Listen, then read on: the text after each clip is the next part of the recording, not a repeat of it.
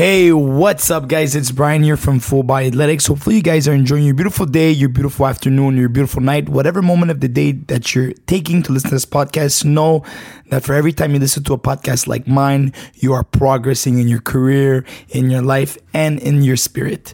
So guys, today I want to talk about a very important uh, factor and very important thing for me, and that is water, okay?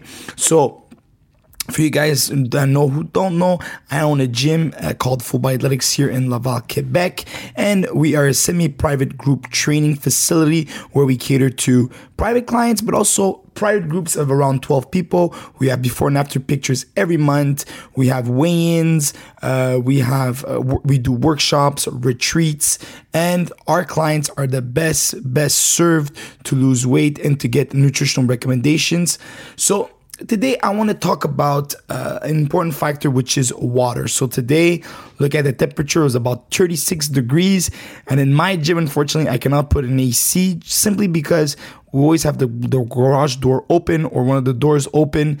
And it, it it does it it does that I cannot have an A C just because if I have an A C, I'll have to close the doors. And seeing that in in Canada, we go through six months of winter.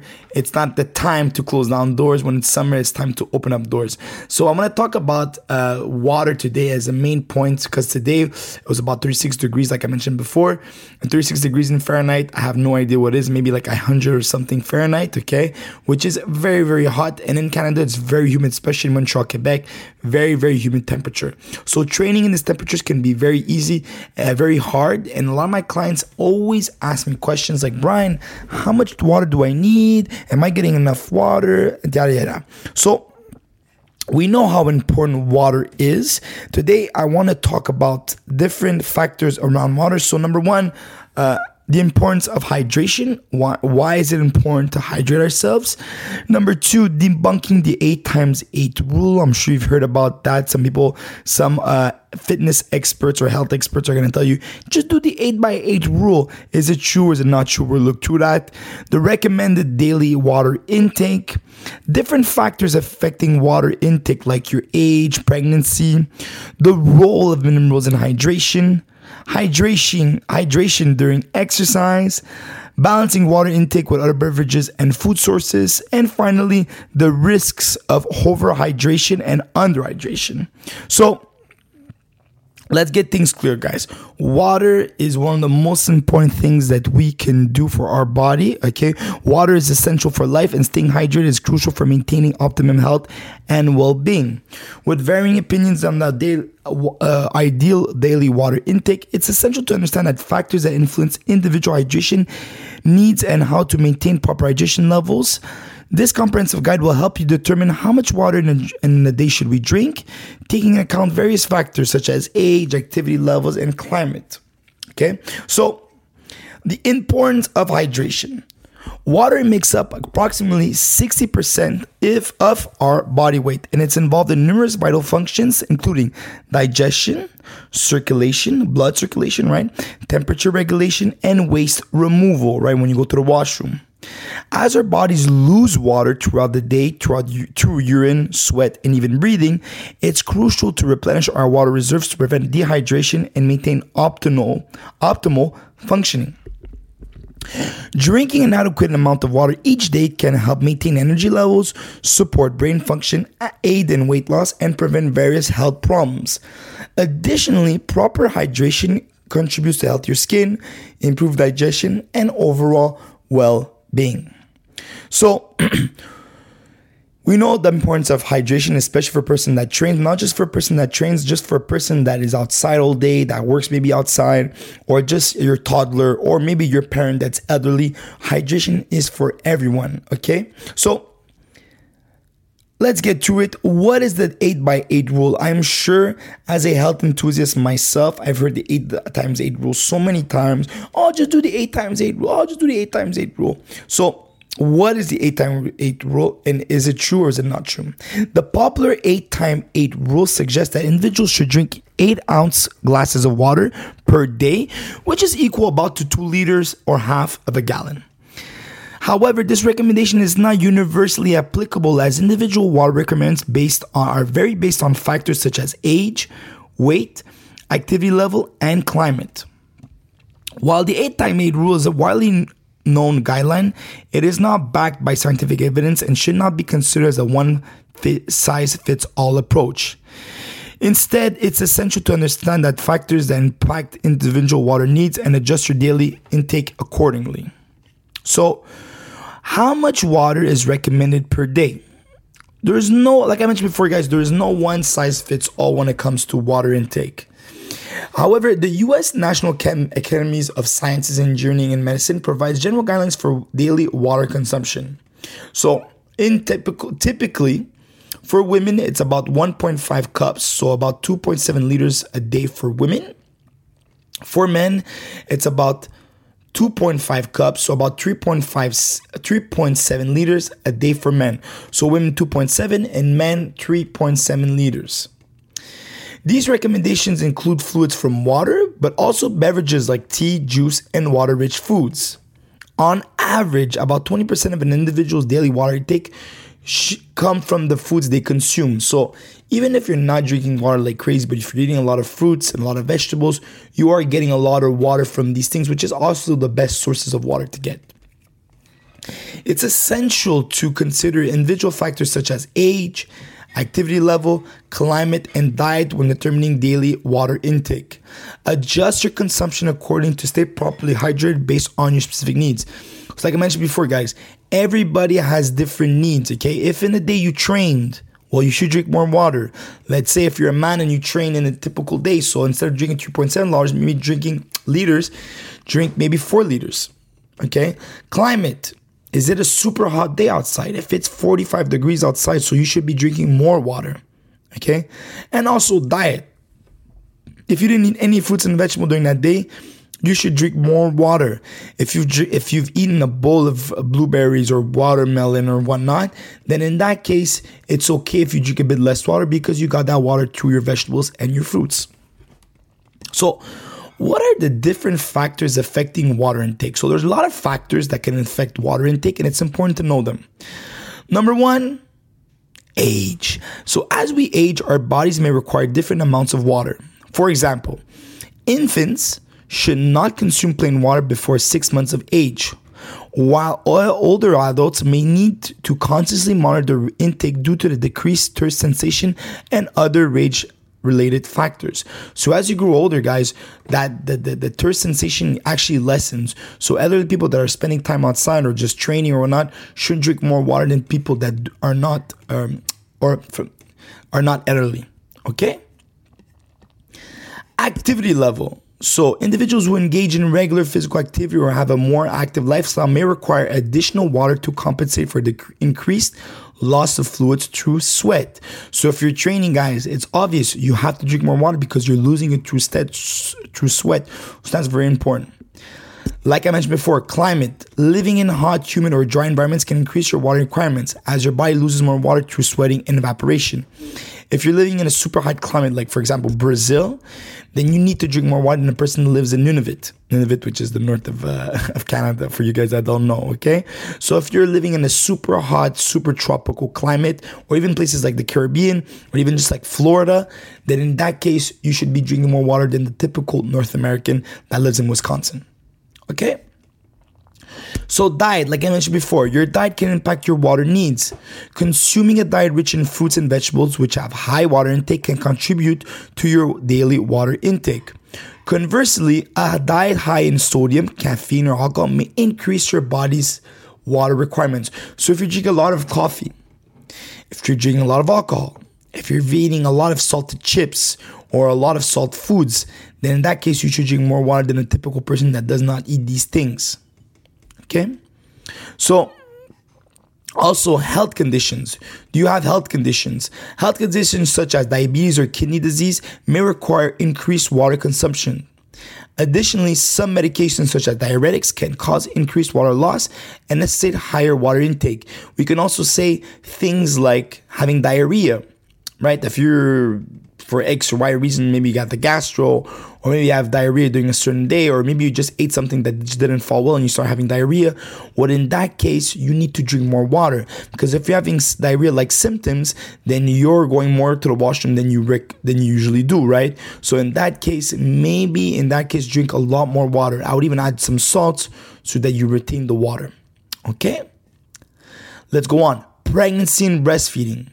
Pregnant and breastfeeding individuals need additional water to support the increased demands on their bodies and maintain proper digestion for themselves and their babies. That is very simple. If you're pregnant, okay, even if it's the third month of your pregnancy, second trimester, first trimester, last trimester, you have to drink more water than the person that doesn't.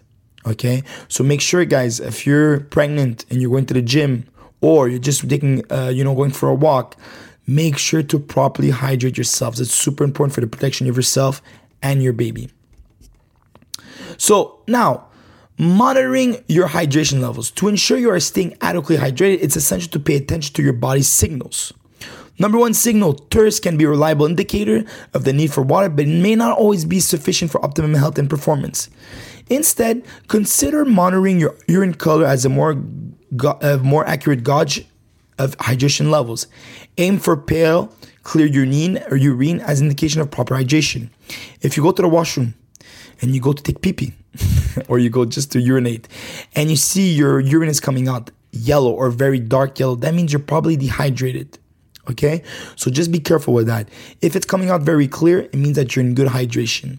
However, being yellow doesn't always mean that it's necessarily bad. If you've taken some vitamins, you know, the surplus of vitamins can be withdrawn through the urine. So that's why the urine might discolor. So be careful with that too. It does not necessarily mean that you dehydrate, but pay attention to your thirst and pay attention to your hydration, uh, to your urine color. So the role of minerals in hydration. So this is something I always mention to my clients, because as a naturopath, okay, it's very important for us to make sure that we have proper minerals in our hydration and proper minerals in our diet, okay? Minerals are super important so for so many things, health benefits, longevity, and it's important to have enough minerals in our diet. So if you're just drinking water and not making sure that you're hydrating with proper uh, minerals in, in your foods or in your water, then that could be very problematic for hydration long term, okay? So what are the different minerals in hydration, okay? So you have selenium, magnesium. So selenium, you can find it in grains, lobster, okay, garlic, onion. Magnesium, you can find in beans, okay, lentils. Potassium, you can find in fruits and veggies like bananas, um, bananas, apples. Sodium, right, in seafood and bread. Iodine, once again, in seafood, seaweed, uh, sea moss. I did another podcast on sea moss, so if you haven't listened to it, go listen to that. Calcium, find in milk, okay, broccoli, right? Fluorine in fish, tea. Silicone in rice and grains.